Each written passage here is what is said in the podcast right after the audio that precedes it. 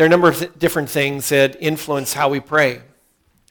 Now, one of those things is the relationship that we have with authority figures in our life and, and significantly our relationship with our own father.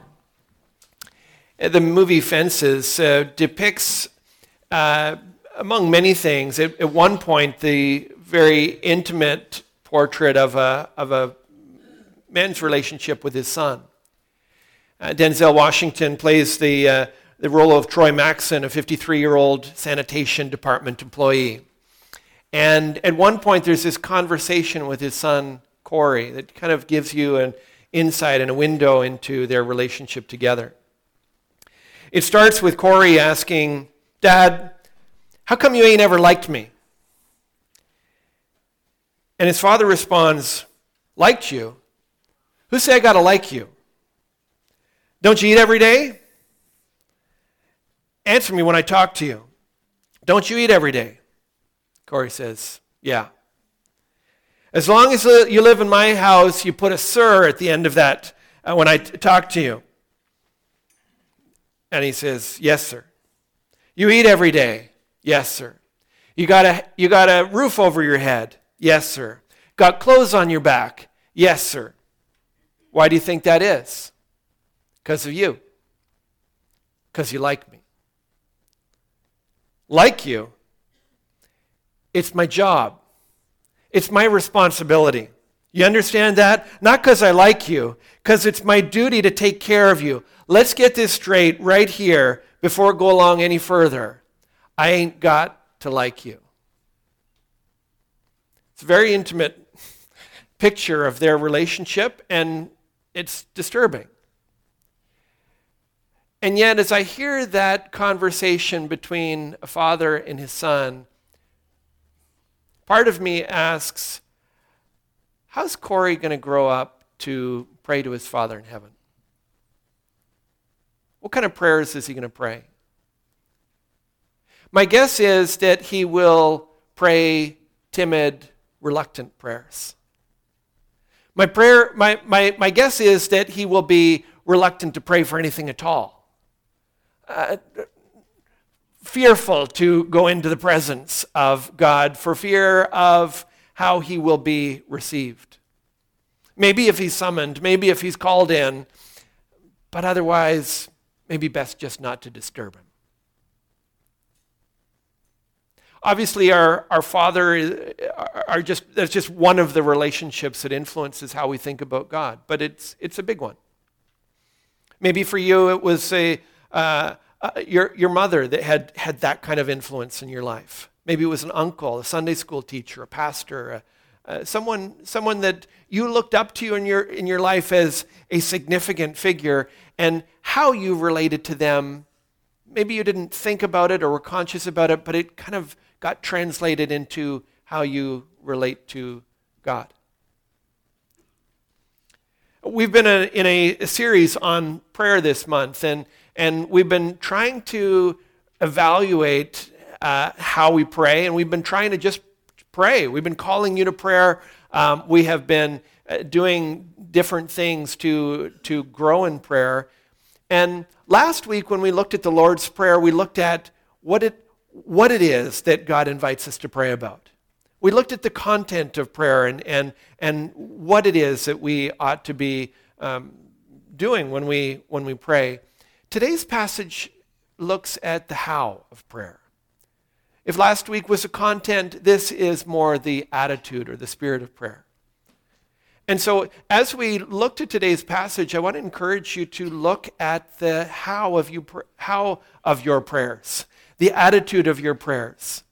And, and I encourage you to give some thought to the relationship that you had with your father or maybe some significant authority figures in your life and, and ask whether that has shaped how you relate to God more than the scriptures have shaped uh, the attitude that God invites us to have as we come before Him.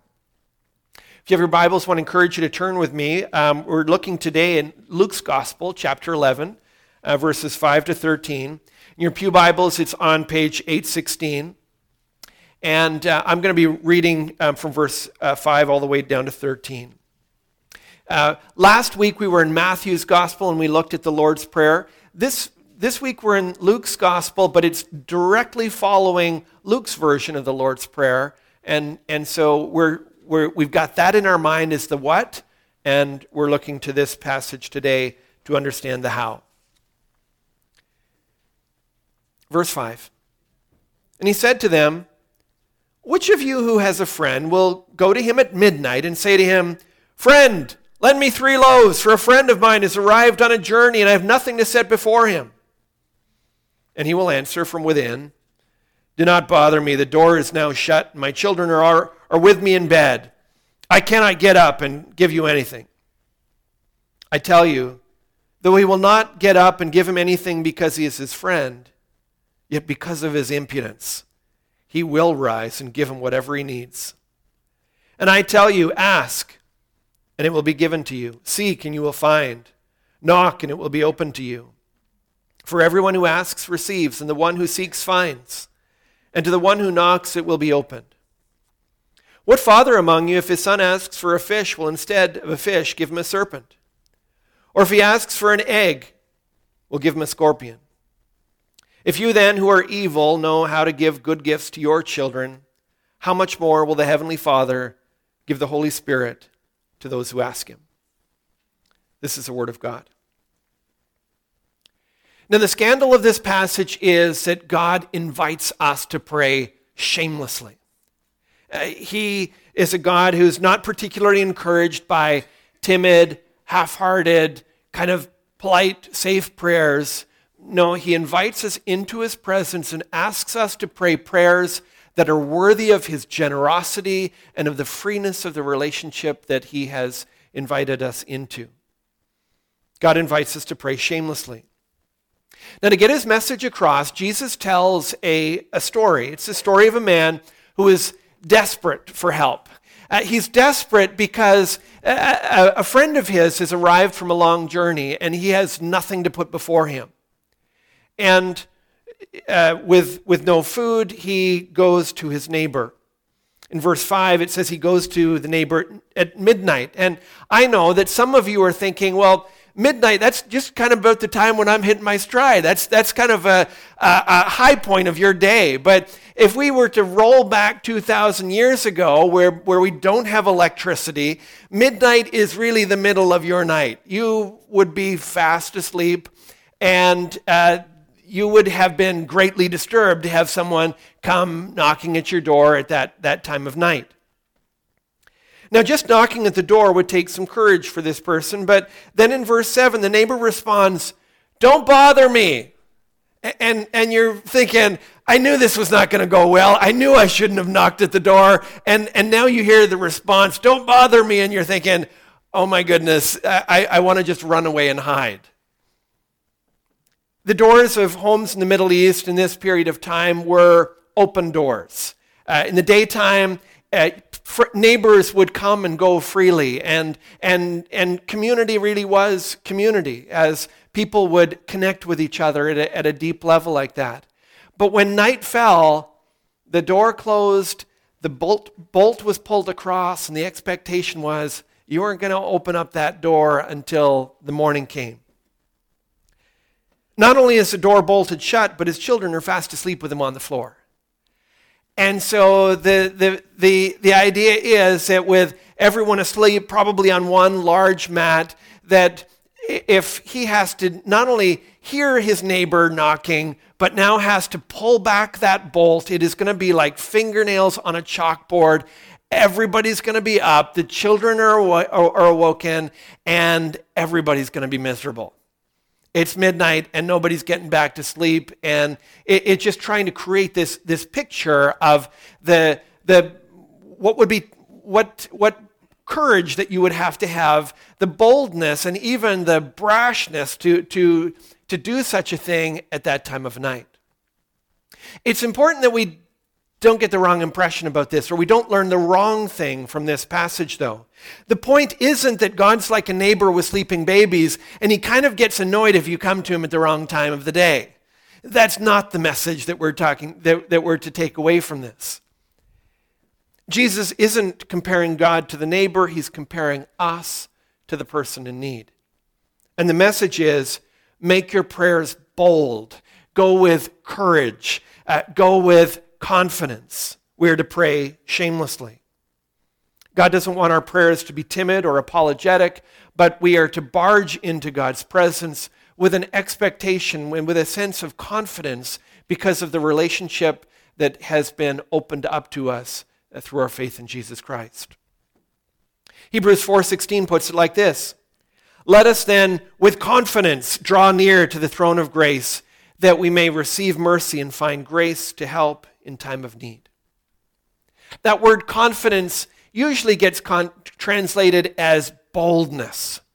And it's speaking of that sense of freeness in the relationship that we're invited to have with a God who is generous and free.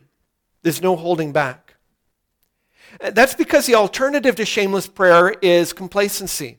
I think we often miss this, this part of the story because if the man doesn't wake up his neighbor, if he doesn't go there at midnight, if he doesn't persist to, to get the guy up out of bed, whether it wakes his children or not, the alternative is that this traveler, this friend of his who has come from afar, will go hungry.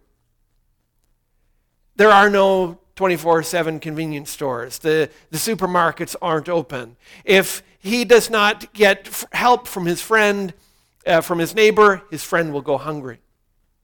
Now, if that was to happen in our day, if that was to happen here in Canada, uh, first of all, most of you would have uh, full pantries and refrigerators, and we would have something that we could put out.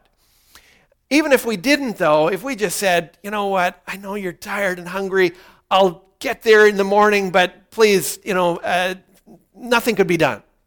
And it wouldn't be that big of a deal.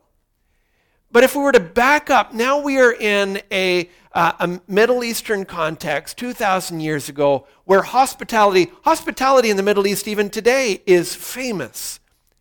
And so to have this traveler come, show up tired, show up hungry, and him to be given absolutely nothing to eat would not only make him hungry, it would cause incredible offense. It would bring shame not only on his friend, but it would be, bring shame on the whole community. And so to not knock on this neighbor's door is to send the message to this traveler and to everyone who hears of him that the people in that neighborhood, they're so selfish and self-absorbed, they'd rather get a, they'd rather get a good night's sleep than do what, it, do what it takes to give proper hospitality to someone, to give proper care to someone who had come and, and visited from a, a far distance. And so the takeaway for us is that we will either pray shamelessly or we will give in to complacency. Not to ask God boldly is to show that we care too little for his reputation, for his honor, and for the task that he's called us to. That's why shameless prayer glorifies God. It shows that you care as much about his glory as he does. Verse 8 says, Because of his impudence, because of his shamelessness, because he was so bold as to ask, for that reason, he will rise and give him whatever he needs. Tony Evans tells the story of a large evangelistic event that was being held at the University of uh, South Carolina. There had a large out, out uh, uh, open air football stadium. It was scheduled for 7 p.m., and uh, the forecast for that day was that that was right around the time when a huge storm was going to hit the area. Uh, people were starting to arrive, hundreds were pouring in, and with this forecast and all that was at stake in uh, planning an event of, of this size, uh, the leaders of this event began to organize and gather to pray. As they did, Tony said, people prayed, but they prayed very safe prayers. They prayed very polite prayers. They just they, they seemed respectful, but they just didn't seem very confident.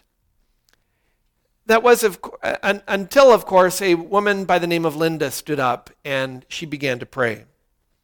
She prayed like this Lord, thousands have gathered to hear the good news about your son. And it would be a shame on your name for us to have all these non Christians go home without the gospel when you control the weather and you do nothing to stop it. In the name of Jesus Christ, address this storm, she prayed. Well, the prayer meeting ended and everyone began to take their places. People could see the storm clouds coming in and the umbrellas started to go up. And apparently, the man that was seated beside Linda um, offered her his, his umbrella to uh, cover her from the, uh, from, from the rains as they were about to come. Uh, she not so politely declined. Uh, she wasn't going to take the umbrella. It, as Tony tells, tells the story, as the storm rolled in and the rain started, he said, You could actually see as the storm was approaching, it began to split as it came around the stadium. And it, it, it, it, it came in, passed through, and they were able to hold this event. Everybody was dry, and everybody went home having heard not only of the gospel of Jesus Christ, but a group of leaders that, that night learned that God loves bold, shameless prayers. That God loves prayers that are worthy of his generosity and his goodness and his power. He's looking for people who care as much about his glory as he does. So God invites us to pray shamelessly. He also invites us to pray persistently. He wants prayer to become a regular expression of our dependence on Him. And, and He does that because often as we pray over time, He begins to change us. He changes what we pray about, He changes how we pray. He often uh, gives us clarity and He gives us resolve. God invites us to pray persistently. And I think we can miss sometimes how profound the commands or the invitations of verse 9 are. It says, ask, seek, knock. I think these are, in one sense, amazing statements. I, don't know if, if uh, we, we were to take a poll here, had a quick show of hands, anybody who has, has toddlers, but if, if you were to think through, uh, when was the last time that you said to your, to your, sat your toddler down and said, could you ask me more questions, please? Like, I really like that. I, I would really like you to, to, to do more of that. Or, or, how many of you have sat down with your teenager and said, you know what? I, I really feel like you've been holding back on us. Could you please ask for more stuff? Like, you've been too selfless, too, too, uh, too, too much caring about others. I, I want you to, to ask for more stuff. Ask for bigger things. You've, you've really been, been too self restrained. Or, how many of you have said, it doesn't matter what, what age the child, have said to your child, you know when, you know when I'm in my room and the door is closed because I'm like fast asleep or I'm working or something like that. You know what I'd really like?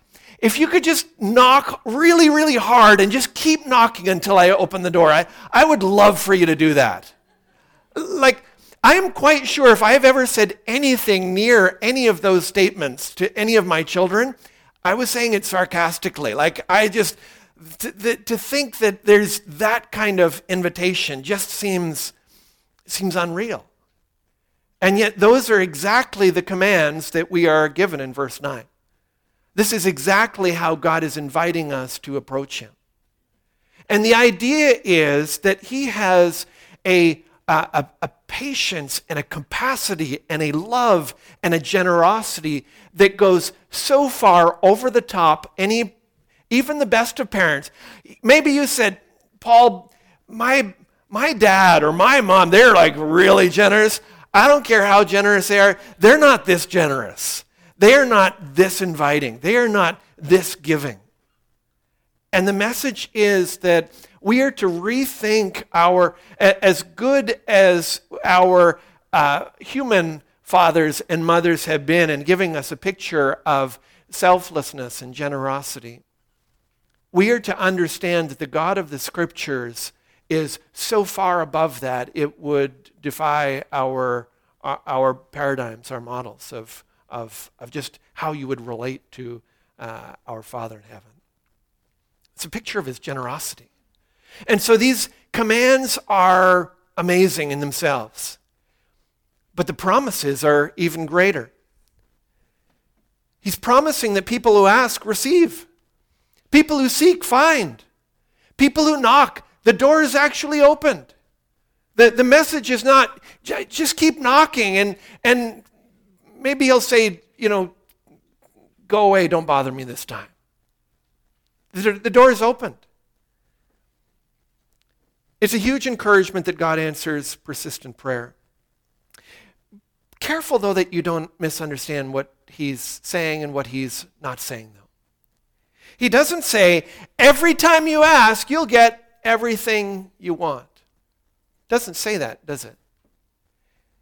The idea is that he's calling us to a lifestyle of asking and seeking and knocking. And he's saying that as we enter into that kind of persistent prayer, it's with a confidence that there's a reward, that he will answer, that he will respond. Even if it's not necessarily on the first try or in exactly the form that we were expecting. I, don't know if you've thought about that. I don't know if you've thought why that is. Like, why? Why does, why does God encourage us to persist in prayer? Why doesn't God just say, you know, just kind of, just, you just say it and I'll just do it? Like, why, why is there this process of prayer? Why can't it just be like an immediate, instantaneous thing? Jesus taught in Luke 18:1 that we ought always to pray and not lose heart. I think there's a reason why God wants us to keep at it. I think there's probably a number of reasons, but at least one of those reasons is probably the same reason that you don't move to Cape Canaveral the first time your toddler tells you they want to be an astronaut. Because you, you hear the word, you, you hear it's an expression of their desire. There's a, there's a need there, there's a, a desire has been expressed, but often it hasn't been fully thought through often it hasn't brought come with a, a clarity and, and an understanding and, and, and, and, and many of our prayers start off that way they start off flippantly we start asking God for things like the first thing that comes to our mind. We want a, a new iPhone. We want uh, firmer abs. We want uh, whatever it is. We, we want different things, and we just blurt out what comes to mind. And as we pray, though, God changes us. God changes what we pray about, changes how we pray. As we take time in the presence of a holy God and think about our needs, our understanding of those needs and our perspective on those needs begins to change. We, we begin to think God's thoughts about those needs. Our understanding matures. We start seeing ourselves differently as well. Prayer will, begins to humble us and, and help us to see often we don't have the whole picture. Like the toddler who says, I, I want to be an astronaut. They often haven't thought through all that that entails. And often along the, along the road to that path, they get diverted one way or the other. As we begin to see how our world and our needs and God's will intersect, though, we develop confidence and resolve. There is a growing sense as we persist in prayer. No, I, I realize now it wasn't that. It wasn't that. But I'm beginning to see more and more clearly this is what God is doing here. This is what God wants. And I want what God wants as much as He does. I, am I'm, I'm beginning to see how, uh, how God is at work in this situation. And I have begun to adjust my my understanding of that and my desire for it to try to line up with His. And as we do, we have confidence and resolve. We have boldness. We have a, a sense of expectancy of all that God will do. We begin to pray, I believe, the way Linda did before that evangelistic event. We begin to knock on that door asking for bread, knowing that if God doesn't provide that bread, it's his reputation on the line. It's his glory that's at stake. And we express to God, we want that for him. We want that for this world. And we know that insulting our guest would dishonor him. In Genesis 29 13, God promises, You will seek me and find me when you seek me with all your heart. When there's a pursuit of him and a confidence in him. And so, what I encourage you to do is to think through what are the needs in my life where God not delivering would actually infringe on his honor. It, it, would, it would put his reputation at stake.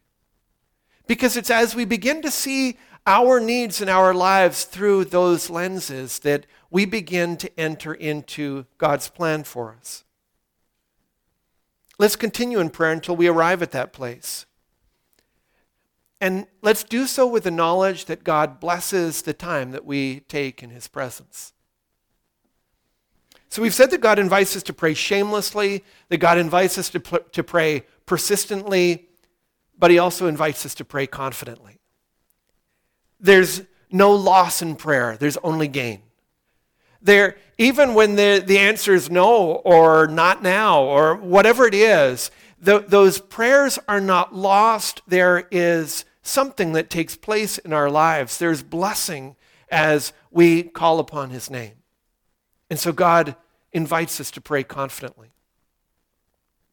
In verse 11, Jesus leaves the story of the host and his neighbor behind, and he, he asks, uh, brings up a, uh, a rhetorical question about a father and his son. He says, what father among you, if his son asks for a fish, will instead of a fish give him a serpent? Or if he asks for an egg, will give him a scorpion? the point is, even mediocre, haven't got it all kind of figured out fathers, even they know you don't try to kill your child with a gift. Even they know that if they ask for something, you're not going to turn around and try to hurt them with with something in response. Most children can ask their parents for things knowing, hey, my parents give good gifts. They're not perfect. Maybe, maybe I asked for, asked for, for, for one thing and I didn't get quite what I wanted. Um, maybe I asked for, for a fish and, and, uh, and maybe I got a fish, or maybe, maybe my parents said I've got some allergy to fish, and so they gave me chicken instead. And I'm like, well, I kind of wanted fish. I'm a little disappointed, but, but in retrospect, I kind of get it. They said that the fish would actually do me harm, and so I, I got the chicken. But I recognize my parents give me good gifts. And the message of this passage is God gives good gifts. That the time we spend in His presence has a return. That when we call upon his name, he responds.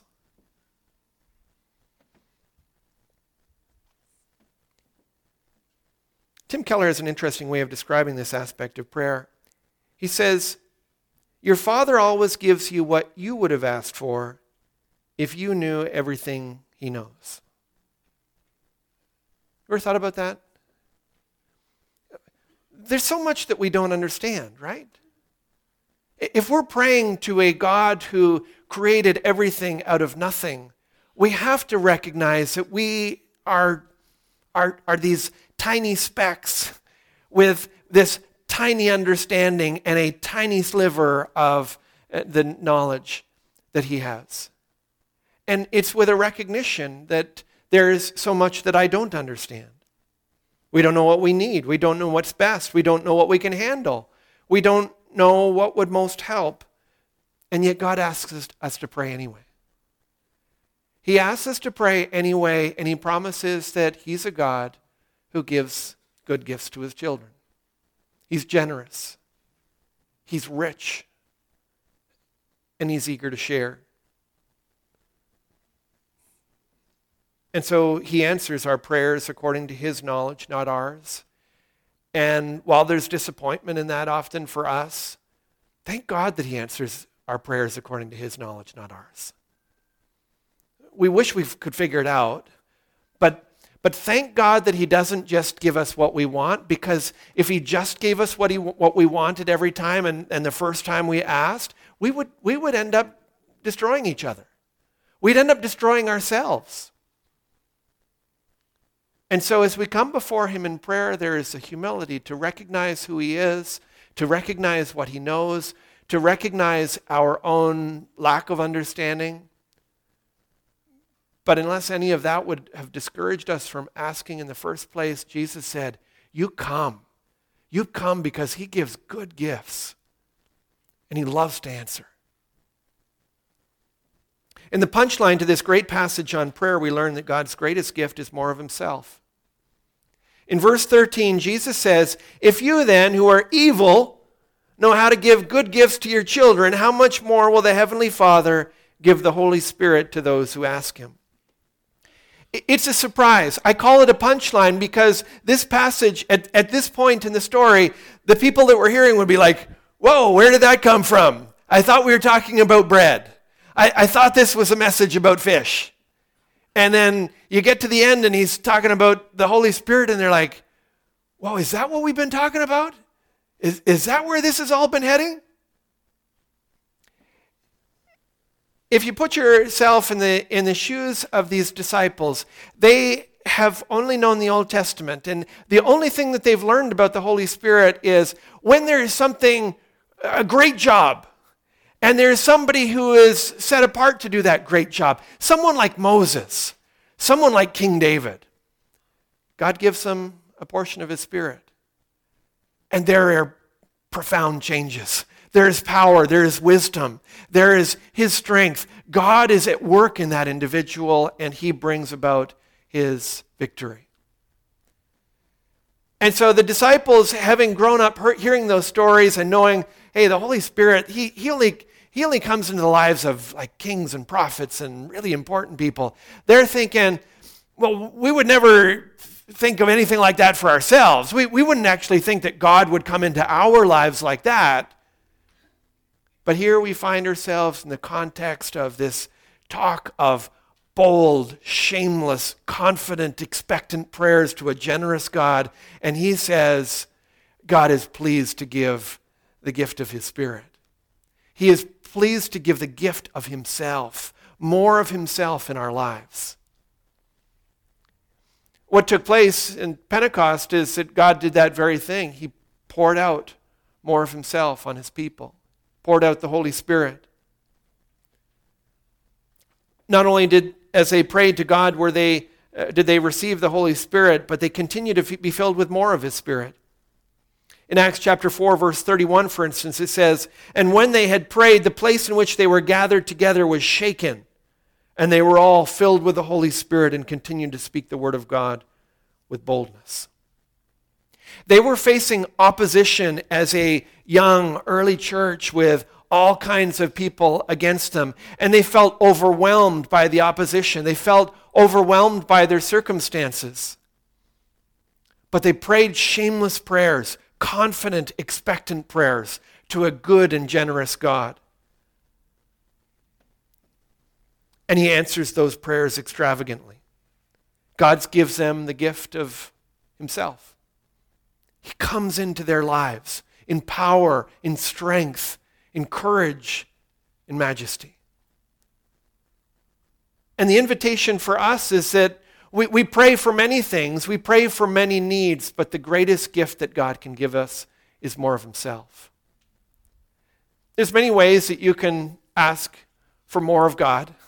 Uh, one of the ways is just praying for uh, the gift of more of the Holy Spirit by praying through Galatians 5 22 and 23, the fruit of the, the, fruit of the Spirit. You just go through that list where it talks about hey, this is what God's Spirit does when He comes into a person's life. You say, I want, I want more of that. I, I, I want that. Uh, you go through the list. I, I, pray for more love, for more joy, for more peace, more patience, more kindness, more faithfulness, gentleness, and self control. Maybe you go through that list and you say, I need this one in particular. I, I, I want to make this a focus of prayer. I want more of God in my life, but particularly more, more patience or self control or, or, or, whatever it might be that you most need from Him. But as you do so, don't pray it as some abstract moral character quality divorced from the God who brings it. We are asking for more of Him in our lives. And, and, and as we get more of Him in our lives, we express more of His character in, in, our, uh, in our lives as well. We, we ultimately need more of Him and less of ourselves. Alexander Maclaren wrote, We may have as much of God as we will. Christ puts the key of the treasure chamber into our hand and bids us take all that we want. And then he asks, Whose fault is it that Christian people generally have such scanty portions of the free riches of God? Billy Graham put it a little more simply than that. He said, Heaven is full of answers to prayers for which no one ever bothered to ask. How much of God do you have in your life? How much of how much is really just kind of you and how much is God in your life? Are you shamelessly laying hold of his riches? Is there a persistence to your prayers? Is there a confidence? You are praying to someone who just says, keep coming, keep asking, make your prayers bigger. And doing so with a knowledge that He is generous and good, even when we don't understand what He's doing. Even when we, we don't get it because there's so little that we understand. I want to urge you to, to join our church this, this month in, a, in, in this church wide call to prayer. There, there's certain things that you can learn by learning about prayer, and that's why we're teaching about what the scriptures teach about prayer. But prayer is more like riding a bicycle. You learn it by doing it, you learn it by practicing what we hear and see in the pages of Scripture. So I want to encourage you to pray. I know some of you are using the prayer cards that we that we gave out, and there's there's more of them in the foyer. For those of you who didn't get one last week, I know that some of you are using those prayer cards to to pray more intentionally, more specifically about uh, the the needs in our church and the needs in your own life.